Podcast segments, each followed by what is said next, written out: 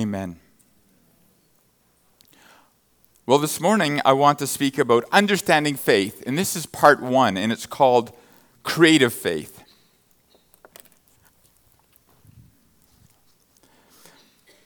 The Greek word little faith, oligopistos, is used five times in the New Testament, and four of those occurrences are found in the Gospel of Matthew. The other one is in Gospel of Luke.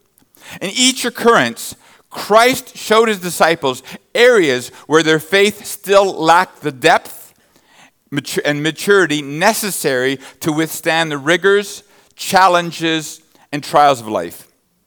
Our faith may be strong in specific areas, but Jesus wants our faith to grow and mature in every area of our lives.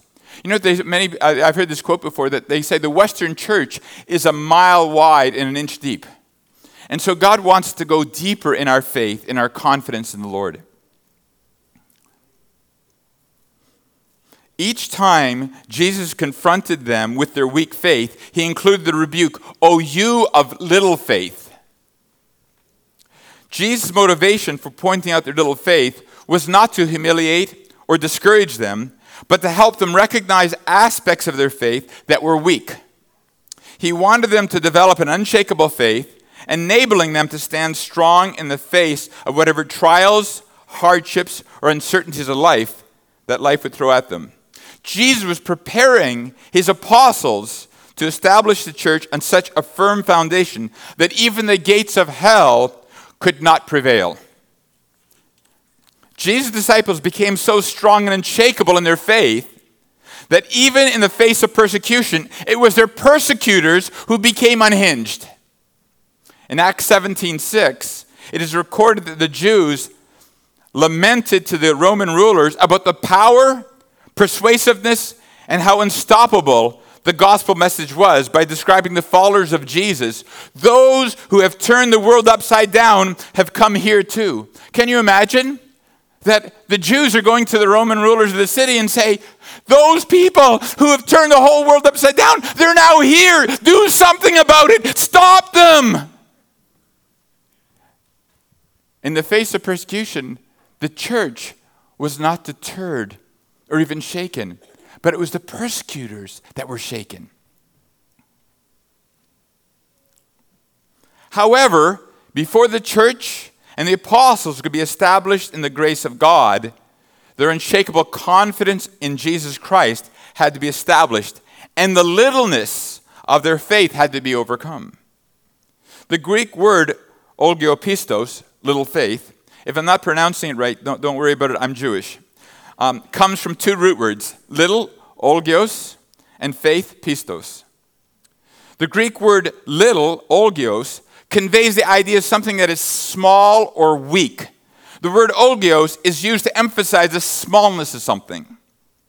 The Greek word faith, pistos, speaks of a strong and unshakable confidence in someone or something.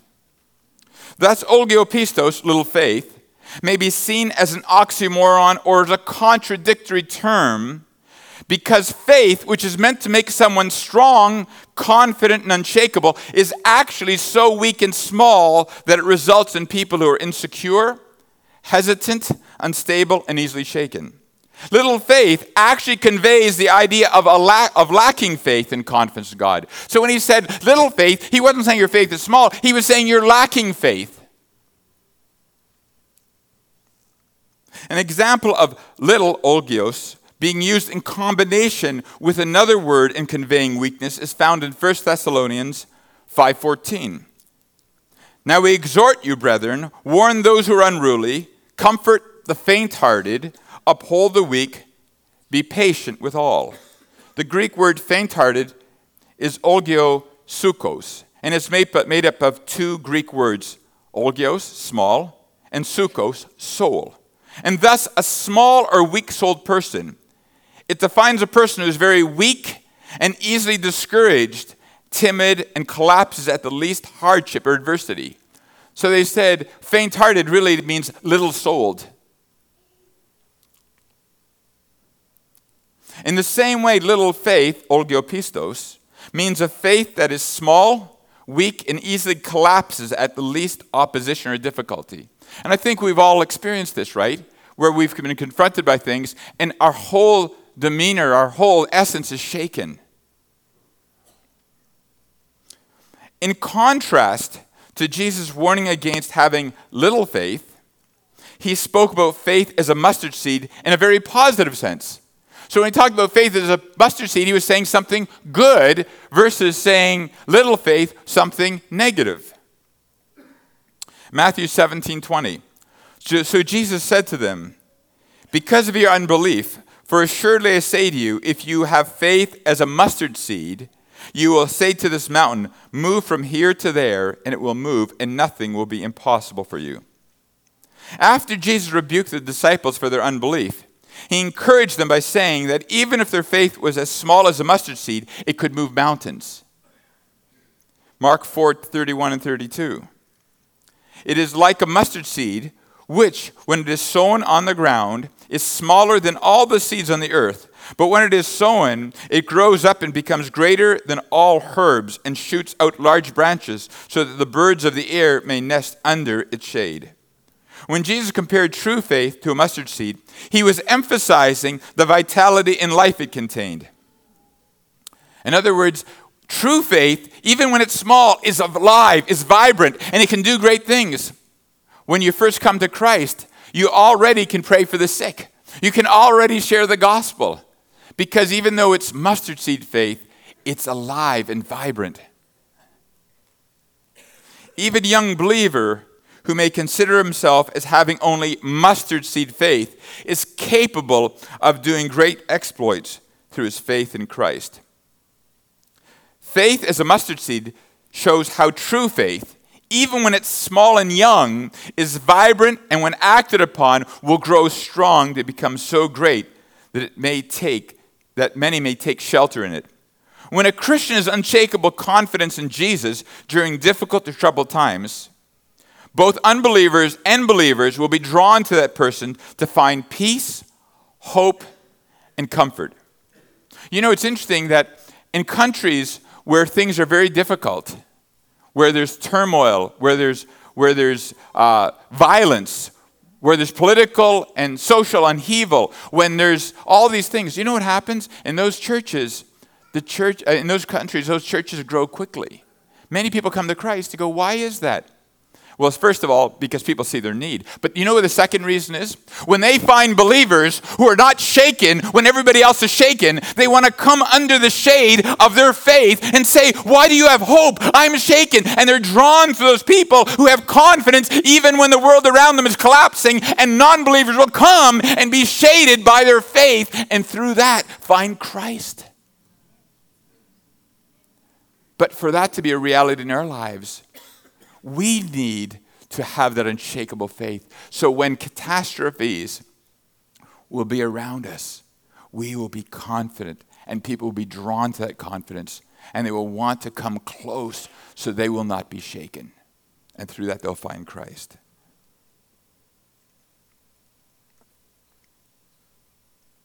Many times, Christians misunderstand the concept of faith in God and attempt mental or emotional gymnastics to cause them to believe more.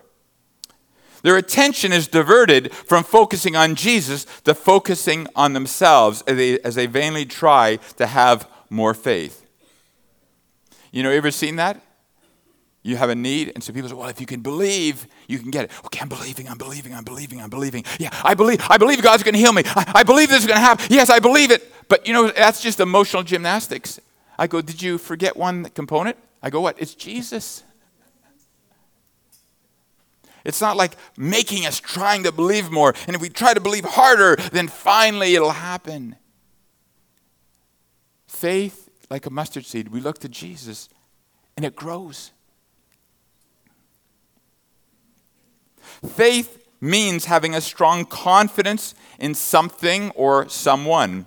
As Christians, our faith is in Jesus Christ.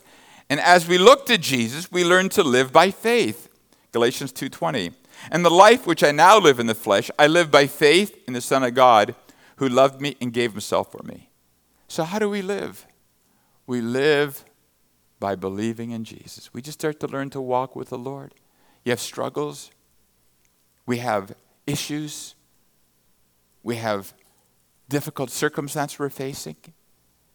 Just look to Jesus and say, God, just teach me how to walk with you. We are not to have faith in faith, but faith in Jesus Christ and his faithfulness. We're not to have faith in faith, but faith in Jesus.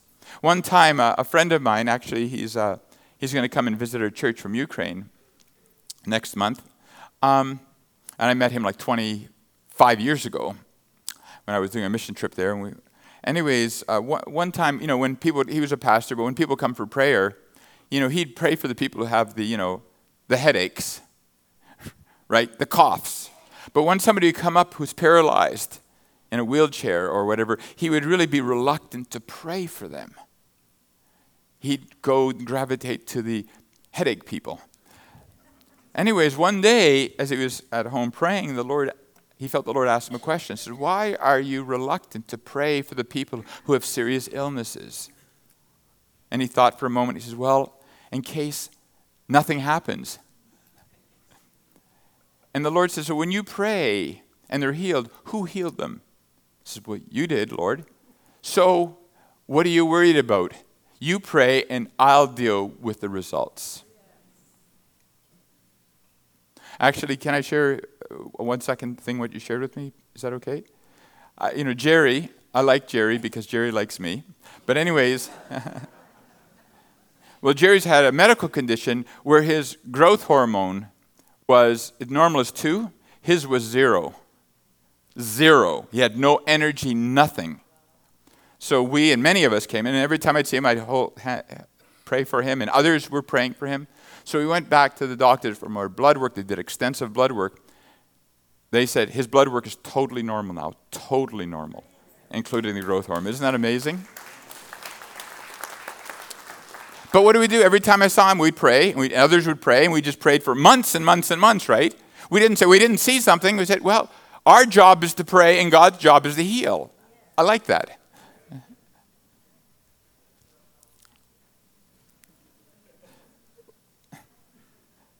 The term little faith points to a faith that is the opposite of a growing and vibrant faith. Little faith is defective and weak, since it has a wrong or limited image of God that hinders the person from trusting Jesus and having confidence in God. In other words, when you have little faith, lack of faith, it's because your image of God is either defective or limited.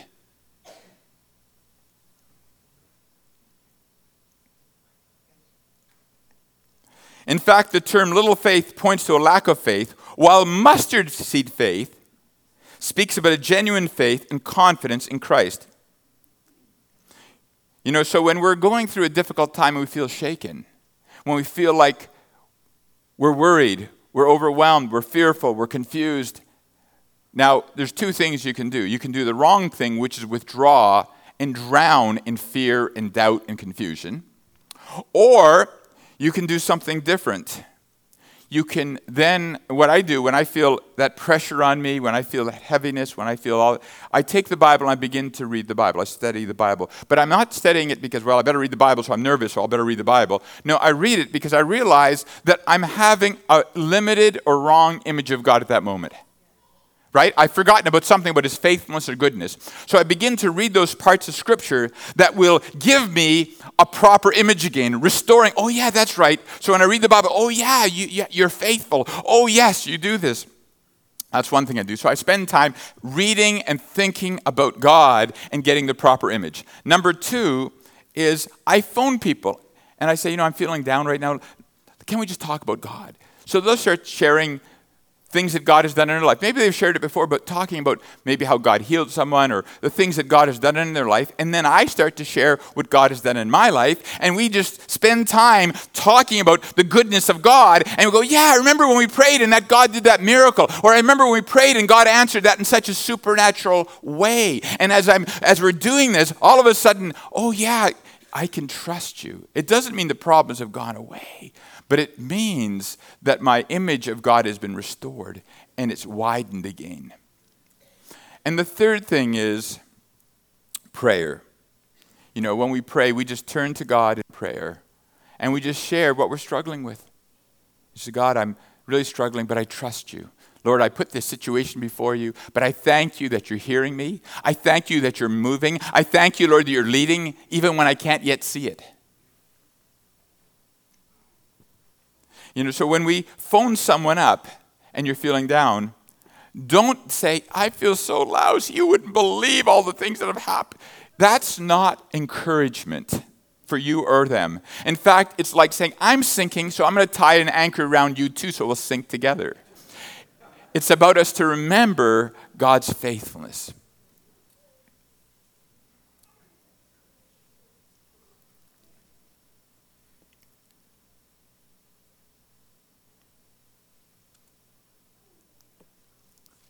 Galatians 2:16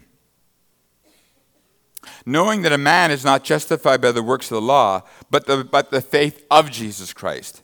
Even we have believed in Jesus Christ, that we might be justified by the faith of Jesus Christ, and not by the works of the law, for by the works of the law shall no flesh be justified.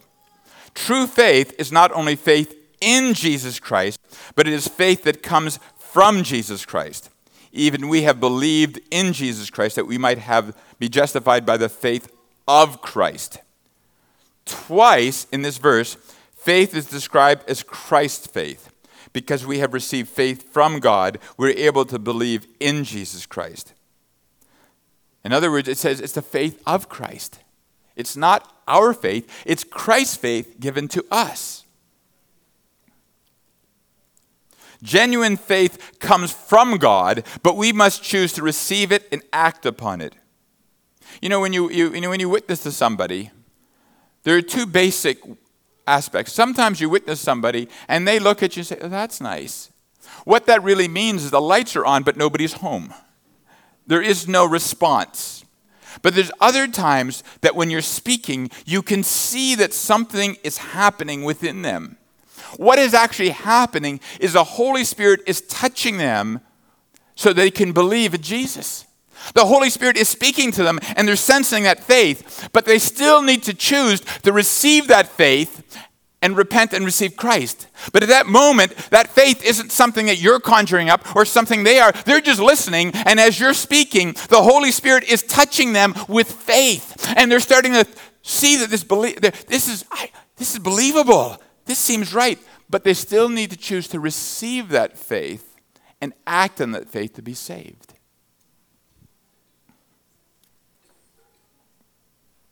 It is very important to understand that although the origin of our faith is from God and is not something we can produce, we must act daily on that faith for it to grow and develop. In other words, every day we need to say, God, I'm learning to trust you more. Every day I'm going to trust you even when things are difficult. And Lord, I'm going to look to you. And as we do, just like a mustard seed, it keeps growing more and more and more.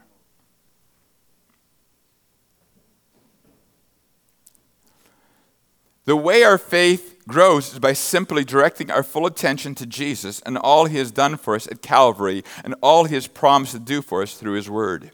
Romans 10 17. So then faith comes by hearing, and hearing by the word of God. It's not like, I believe, I believe, I believe, I believe. We look to Jesus without recognizing it. Faith is growing, isn't it? When you get together and we're worshiping God, reading the word, we're fellowshipping, we're praying for one another Faith is growing without us saying, I believe, I believe, I believe. Because true faith is from Christ and it's in Christ. Hebrews 12, 2. Looking unto Jesus, the author and the finisher of faith, who for the joy that was set before him endured the cross, despising the shame, and is sat down at the right hand of the throne of God. Now, the Greek word looking unto is actually a very unique word. In the Greek, it actually means to look away from something and to look to something else. When, so when, when it says in Hebrews, looking unto Jesus, say, take your eyes off whatever else you're looking at and turn your eyes and look unto Jesus, the author and the finisher of our faith. So looking unto means repentance, turning away from what is destructive or tearing our faith down or causing us to be fearful or discouraged, and turning and looking unto Jesus, which is our act of faith by saying, I'm looking at you now. I'm not going to look at those things that are causing me fear or doubt or disappointment or discouragement. Mustard seed faith enables us to learn to take the heavy burdens of life and give them over to Jesus, while little faith magnifies our problems and causes our image of God to grow smaller. Isn't that true? So, mustard seed faith is a faith that is looking to Jesus with, yes, Yes, God, I don't have the answers to all these things, but I'm not going to look at all these issues. I'm going to look to you, and you're going to lead me to have wisdom of how to deal with each issue, each situation. But little faith, which is a lack of faith, causes us to look at our problems, and even problems that may appear initially fairly small become huge. You know, if you have those who have children, you know that a child can take one little disappointing thing, and if they focus on it, they can become hysterical, which then causes the parents to become hysterical. But, anyways, but just, isn't that true? A child can look at one small thing that is not a big deal, but why can't I have it? Why can't you know? I mean, and before you know it, the whole thing is just blowing up. And when we're focusing on those negative things, that tears your faith down, and even small things looks like everything's coming to an end. And when we focus on small things, they can overwhelm us. And we forget wait a second, there's a God in heaven that we're serving. There's a God who provides miracles. There's a God who is faithful. So just because you pray and nothing comes out immediately, don't forget there's a God in heaven who is hearing you and answering.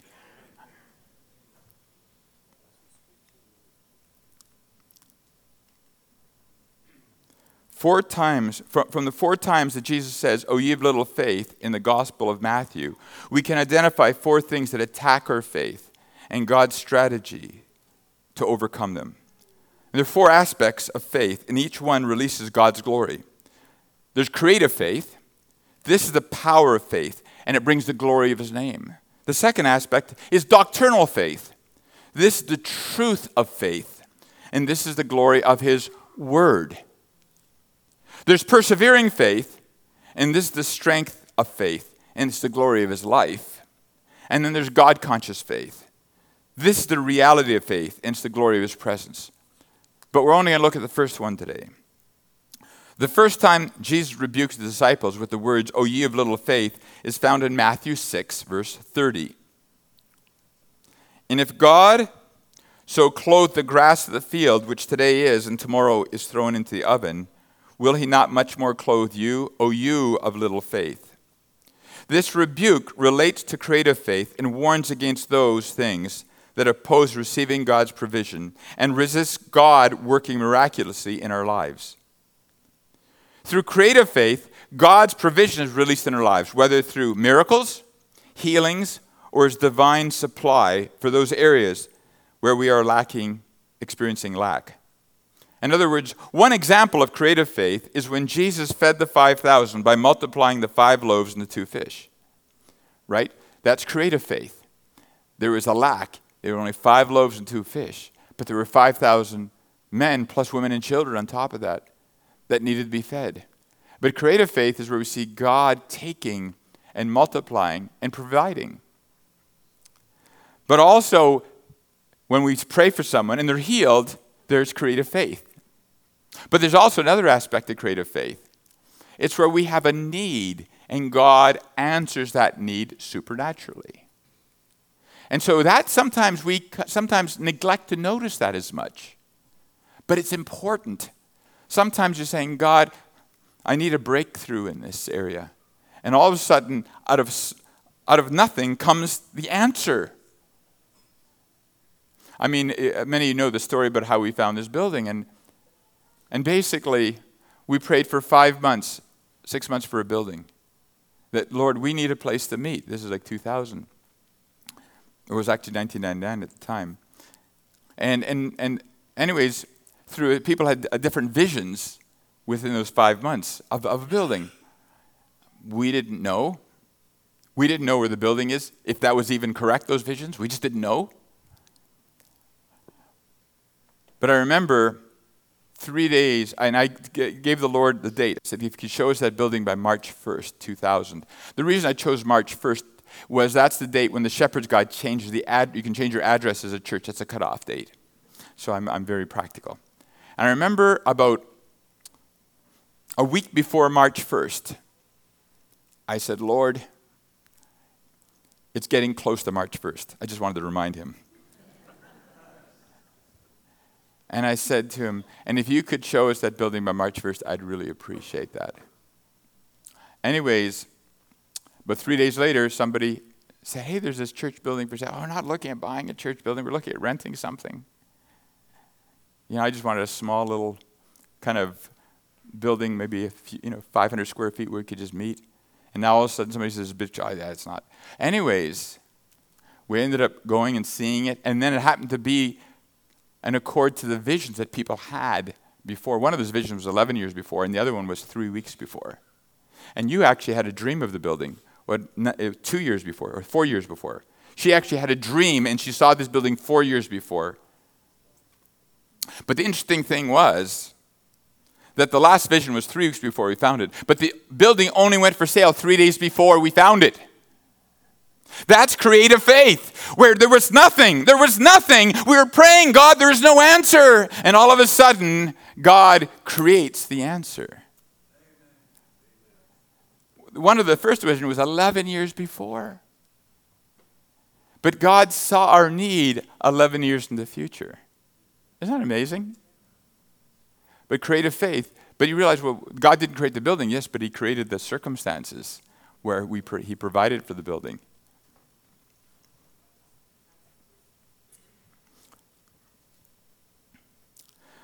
The very first time a believer experiences creative faith is when they repent and put their faith in Jesus Christ and are born again. At that moment, something wonderful took place. We became a new creation. 2 Corinthians 5:17. Therefore if anyone is in Christ, he is a new creation. All things have passed away, behold all things have become new. The moment you received Christ, creative faith was an operation in you and you were born again. You became a new creation. Something that was never existing is now created. You in Christ. That's creative faith. So your very first experience with faith is creative faith. Matthew 6, starting at verse 25. Therefore I say to you, do not worry about your life, what you will eat or what you will drink, nor about your body, what you'll put on. Is not life more than food, and the body more than clothing? It is evident when reading the context of the reproof, O you of little faith, that it contains a warning against worrying. Of the six times the Greek word for worry is used in the Gospel of Matthew, five of those occurrences are found in Matthew chapter 6 in relationship to O you of little faith. So there's only six times the word worry is used in Matthew, and five of them is in the context of you of little faith. So you can start to see what is the enemy of creative faith. The Greek word for worry means to have anxiety, anxious thoughts, to have anxiety based on possible danger, misfortune, or the uncertainties of life. Worry distorts our view of what is really important. Is not life more than food and the body more than clothing? The Greek word translated as life is the word soul. Is our soul not, worth, or not more important than what we eat and wear? Worry causes our value system to become skewed. Worry blinds us to the value of eternal things and causes us to focus only on our immediate needs or troubles. Worry blinds us to God's faithfulness and provision. Isn't that true? Worry is more destructive than you may realize. In other words, we're so used to worrying, we think it's normal. But it's not normal, it's destructive. Worry is a result of sin. Sin produces worry, it causes us to be shaken. Verse 26 Look at the birds of the air, for they neither sow nor reap nor gather into barns, yet your Father feeds, Heavenly Father feeds them. Are you not of more value than they? Worry distorts our image of God's character and causes us to doubt His faithfulness provision. Worry is the enemy of creative faith. Worry and faith cannot coexist. So worry distorts our image of God. We become blind to God's faithfulness, even though all creation testifies to God's provision, faithfulness, wisdom, and power. Isn't that true? When you worry, all of a sudden you forget about everything God has already done for you. You forget about all what, is, what He's promised. It's like you're there saying, What's going to happen? We've forgotten totally about God's faithfulness.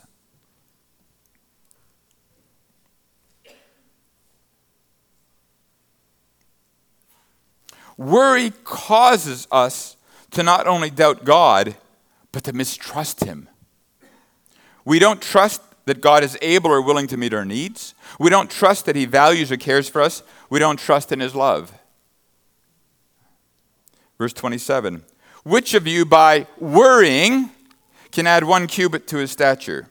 The New Re- uh, Revised Standard Translation translates this way And can and can any of you, by worrying, add a single hour to your lifespan?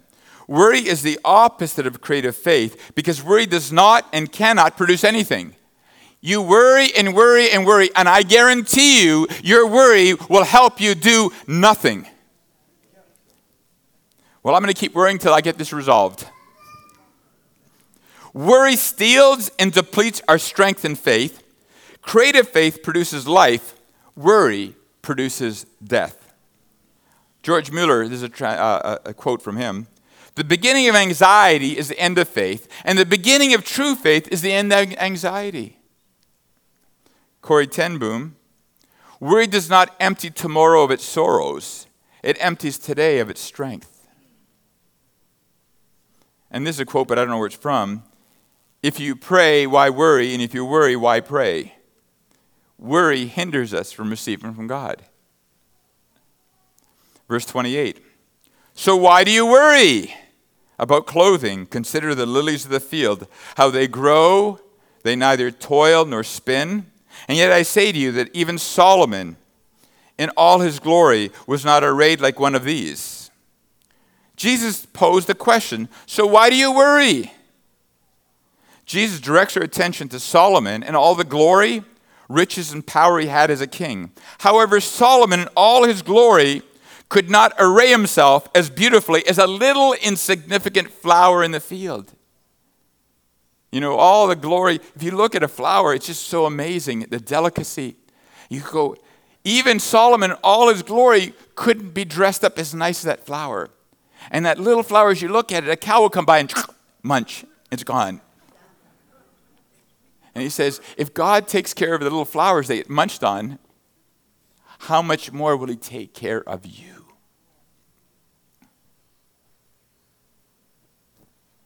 Verse 30. Now, if God so clothes the grass of the field, which today is, and tomorrow is thrown into the oven, will he not much more clothe you, O you of little faith?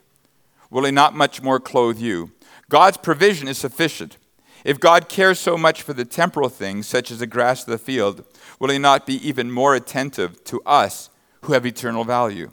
So if God is concerned even about the grass, how much more is he concerned for us?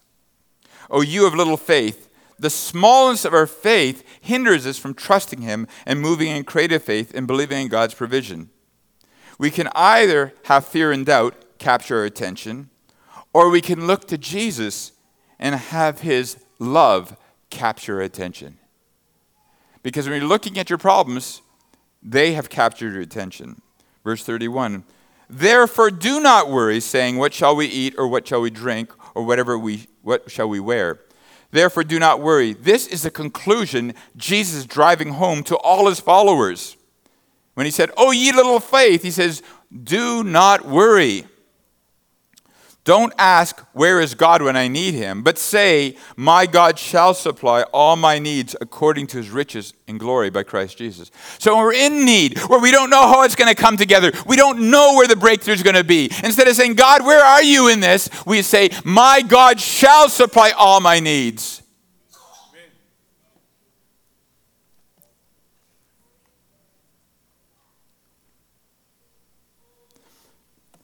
Verse 32 For after all these things the Gentiles seek, for your heavenly Father knows that you need all these things. God knows your needs, and God will respond to your needs. Verse 33. But seek first the kingdom of God and his righteousness, and all these things shall be added to you. Sometimes we worry because our priorities are wrong and confuse needs with wants. When we first we put God first in our lives, we begin to have a more balanced view of our priorities and of our lives. Verse 34 Therefore, do not worry about tomorrow, for tomorrow will worry about its own things. Sufficient for the day is its own trouble. Therefore, do not worry. Again, this instruction is emphasized. Therefore, do not worry. If we continue to worry and fail to trust God, we will condemn ourselves to a life of worry because there will always be plenty of things to worry about. Do you realize that? If someone says, I don't know what to worry about, I don't know, I'm running out of things to worry about, just come over to me and I'll give you a lot of things you can worry about. You know, people who are worriers will get up in the morning if they have no problem at all. If they can't think of one thing to worry about, they're worried that there's something they don't know about. Right? says, Don't worry about tomorrow. Today's got enough trouble. But do not worry. If we continue to worry and fail to trust God, we will condemn ourselves to a life of worry because there will always be plenty of things to worry about. Instead, we must exercise our faith and choose to trust God for our needs today and for the uncertainties of tomorrow. We don't know what tomorrow is going to hold. We do not know what tomorrow is going to hold, but God does. But we have to say, God, I'm going to trust you for my needs today. And I'm going to trust you for the uncertainties of tomorrow. That will free you from living a life of bondage to fear and worry.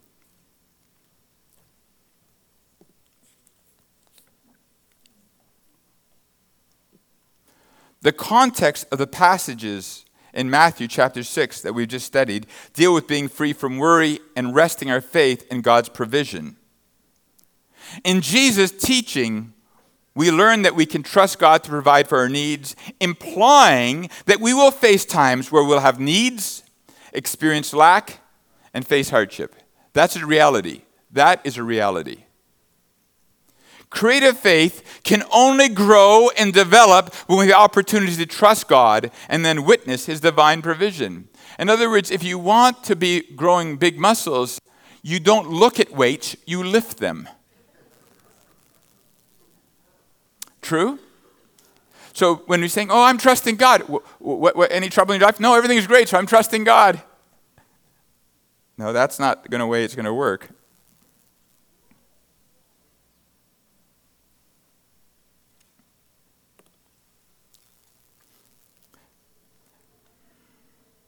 Creative faith can only grow and develop when we have opportunities to trust God and then witness His divine provision. In other words, you have needs you seek God, and then when He finally provides, you go, He's faithful again. Here's a, a, a story about George Mueller, and I think I've, I've, mentioned him before, but those who don't know, in the, in the turn of the, uh, in the middle of the 1850s, 1860s, 1870s, he, was, he came to England, he was a believer, and he noticed something. He saw the need of the orphans. Nobody took care of orphans, they left them on the street. They were like stray animals. And he was so stirred by God to begin to reach out to them and to clothe them, to house them, to train them, to, to give them love. And so he began this work, and he had no, no provision. He, had, he was a poor man. Years go by, he continues to seek God, and he never did, he never looked and tried to, to get people to give and stuff like that. He started to pray. God provide, and people started giving him money. People started providing. People started helping. By the end of his life, that orphanage had grown to 2,000 children at any one time. So he fed, clothed, educated, housed 2,000 children at any one time. But he learned, and this is a testimony as he was going through this journey.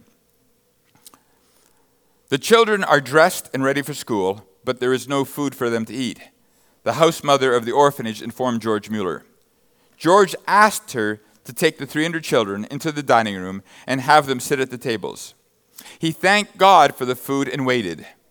George knew God would provide food for the children, as he always did.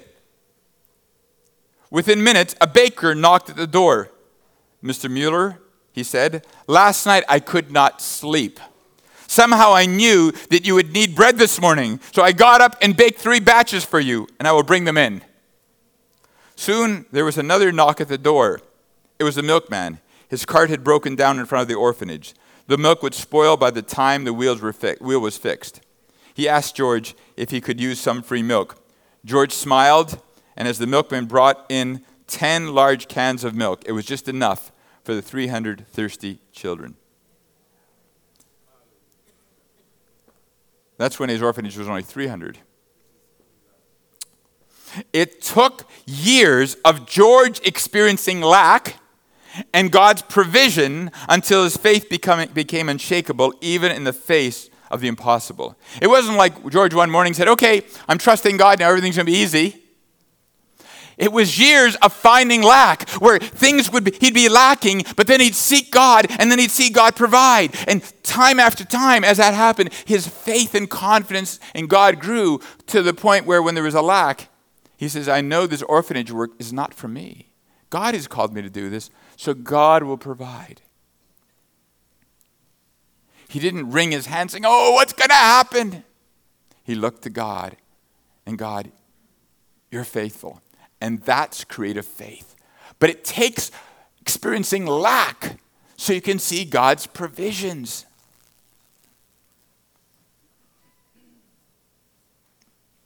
As young believers, often we will experience quick and spectacular answers to our prayers.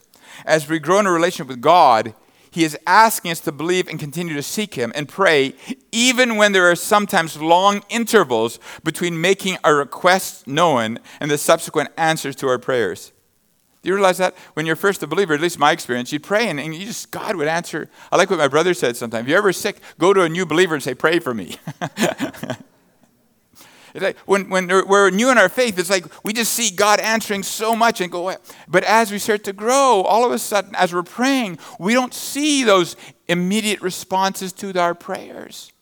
And you go, what's wrong? Nothing is wrong. He is now teaching you to have creative faith, which means you have a lack, you're going to pray, and you're going to continue to trust God until God has His timing to provide. That's creative faith. Sometimes God allows or even engineers circumstances in our lives that may seem that may puzzle us as to why these things are happening. You ever had that? You go, why? What is happening here? Why is this happening to me? However, I have learned I don't always know what is best for me or what I really need, but God does. Ecclesiastes 6:12, for who knows what is good for man in his life? Sometimes we may face a difficult or painful situation and we may think to ourselves, I don't need this right now. Ever had that? I don't need this right now. But in reality, God is saying this is exactly what you need right now. Because I want everything to be easy. I don't want, I want to be everything to go well. And I go, why would you allow this? I'd be so much happier if these people didn't exist, at least in my country. Or this situation didn't arrive. But God is saying this is exactly what you need.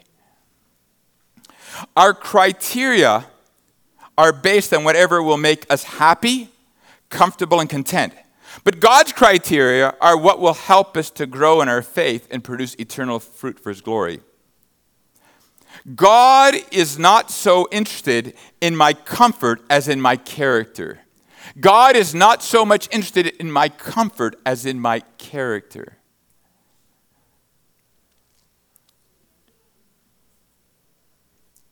It is during our times of lack or need that we turn to God for Him to intervene, and when He does, God's glory is manifest.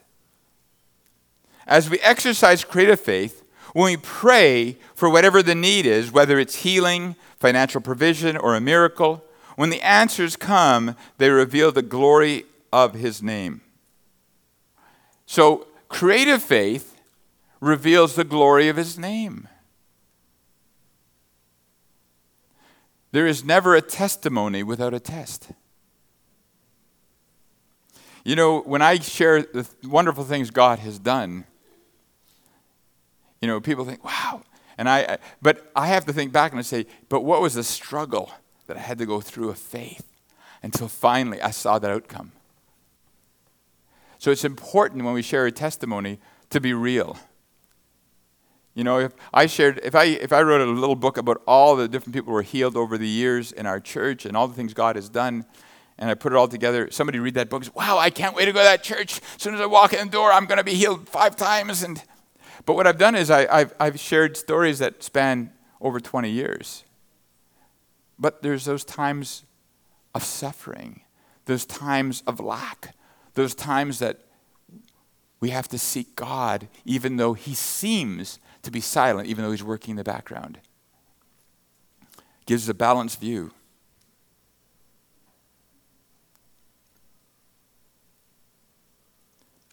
When God delivered Israel out of Egypt through the hand of Moses by performing signs and wonders and miracles, God's name was glorified. Romans 9:17. For the scripture says to Pharaoh, "For this very purpose I have raised you up that I may show my power in you and that my name may be declared in all the earth." He says, so through the through creative faith, through miracles, signs and wonders and deliverances, God's name was glorified. The glory of his name. Everybody goes, "What a God that would deliver Israel from such a powerful oppressive nation." In Luke chapter 18, a rich ruler approached Jesus with a question that was burning in his heart Good teacher, what shall I do to inherit eternal life? Jesus pointed to the law and the commandments of Moses. The man responded by saying, All these things I've kept from my youth. The next words that Jesus spoke to him shook him to the core and grieved him. You still lack one thing. Sell all you have and distribute to the poor, and you will have treasures in heaven, and come, follow me. But when he heard this, he was very sorrowful, for he was very rich. One thing this rich man lacked was lack. For him to become rich in the things of God, he needed to learn to be totally dependent upon Jesus Christ and not his riches. The problem wasn't that he possessed riches, it was that riches possessed him. His wealth was his source of security and identity, Jesus wanted to fill both those positions in this man's life. You know, this man didn't recognize what he gave up. Do you know what he gave up? There was Jesus Christ, the Son of God, walking on the earth. And Jesus said to him, I'm calling you to be one of my disciples. That man could have said, I'll give this up and you'll walk with me. You will be hearing my literal words. You will literally see the miracles. You will literally know me in a very personal way. And he walked away from that, not recognizing what he was offered. But the same way that God is inviting us, He's inviting us. When we go through these times of lack, we go through times of difficulty, He's saying, Will you worry or will you trust me? Because if you trust me, I will take you to a place of intimacy that few of my children have. I will teach you something about my heart that few of my children know, because many do not want or are willing to trust me in lack, but they want to find their supply from another source.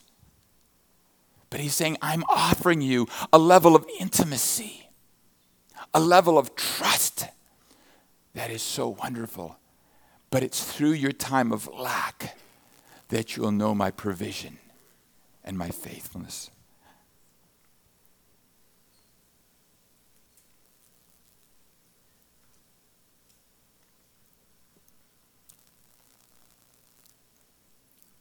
To operate in creative faith, we must come to a place of totally trusting God and being totally dependent on Him for all our provision. While creative faith releases the glory of his name as we testify of God's faithfulness, the error that causes us to falter in creative faith is error of vision. Creative faith operates when our eyes are fixed on God to provide all our needs. Psalm 123 2. Behold, as the eyes of the servants look to the hand of their masters, as the eyes of the maid to the hand of her mistress. So our eyes look to the Lord our God until he has mercy on us. Isn't that a beautiful picture? Totally dependent on God's provision. That's creative faith. That's creative faith. Saying, God, I have these needs, I have this lack, but I'm looking to you. Error of vision is when we look to something or someone other than God for our provision and needs to be met. Worry causes us to turn our eyes away from Jesus and to focus on our problems and look to other people or other things to be our supply. Worry causes our problems or needs to become our idols. Do you know something? If you have worry in your life, you're an idolater. You know why? Because your focus and your attention is on your problems. And you know what you do when you worry? We bow down to our problems, don't we? We bow down to problems. So we're worshiping our problems. Oh, this is so terrible. Oh, this is so terrible. And so our focus and our, our worship is to our problems.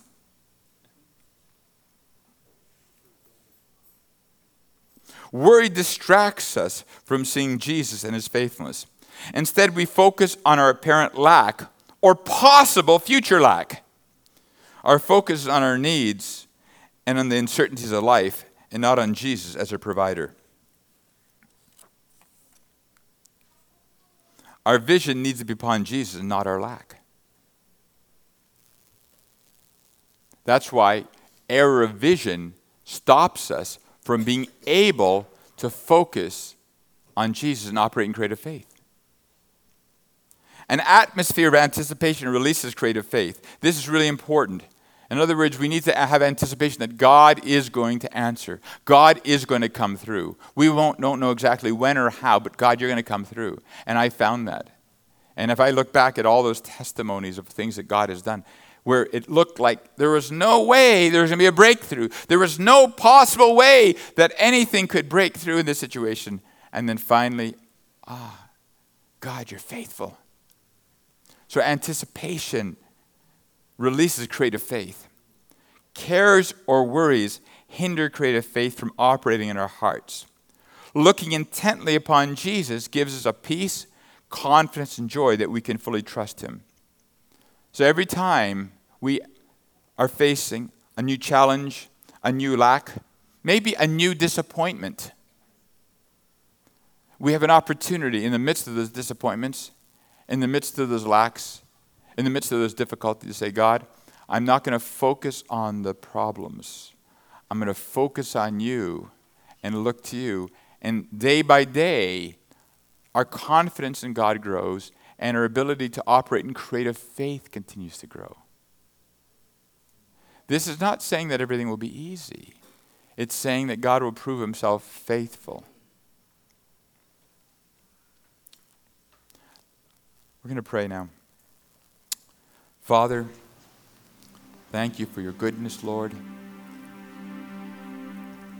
I'm so thankful for Jesus. I thank you, Lord, that no matter how many times I struggle, no many times that I have take my focus off you, you're there faithful to draw me back to you, to draw my attention back to you, Lord. You're so wonderful, Father. And I thank you that faith is a growing process, like that mustard seed, Father. And Lord, my desire for myself and for every brother and sister in Christ here, Lord, that we would continue this journey day by day, step by step, not looking at the lacks, not looking at the disappointments, but looking to you, our provider, looking to you, Father, who is the creator and who creates those new opportunities, who creates those solutions, who provides for our needs, Father. Yes, Lord, teach us, Father, to be people that are, not, are deep in our relationship with you, who get to know you in such an intimate way that few do, that we would be those who would get to know your heart, to get to know your faithfulness, and we would not be shaken no matter what we would face, no matter what disappointments would confront us. Oh, God, that we would become like that mustard seed that would grow up into a great tree, and people would come in the shadow of our faith to find Jesus. Thank you, Lord. Thank you, Father. Hallelujah. As we stand, if we all stand, we're going to worship the Lord. If there's someone here this morning that has never received Jesus, has never known the Savior, has never put their faith in Jesus Christ as our Lord and Savior, This morning is an opportunity, and we have our prayer team. I'm asking to come forward now. And if you want to, they're happy to pray with you and just share their faith with your faith. And if you have different needs, God is here. And if if God has been doing some wonderful things in your life, you can come forward and pray and testify and pray with them, thanksgiving what God has done in your life.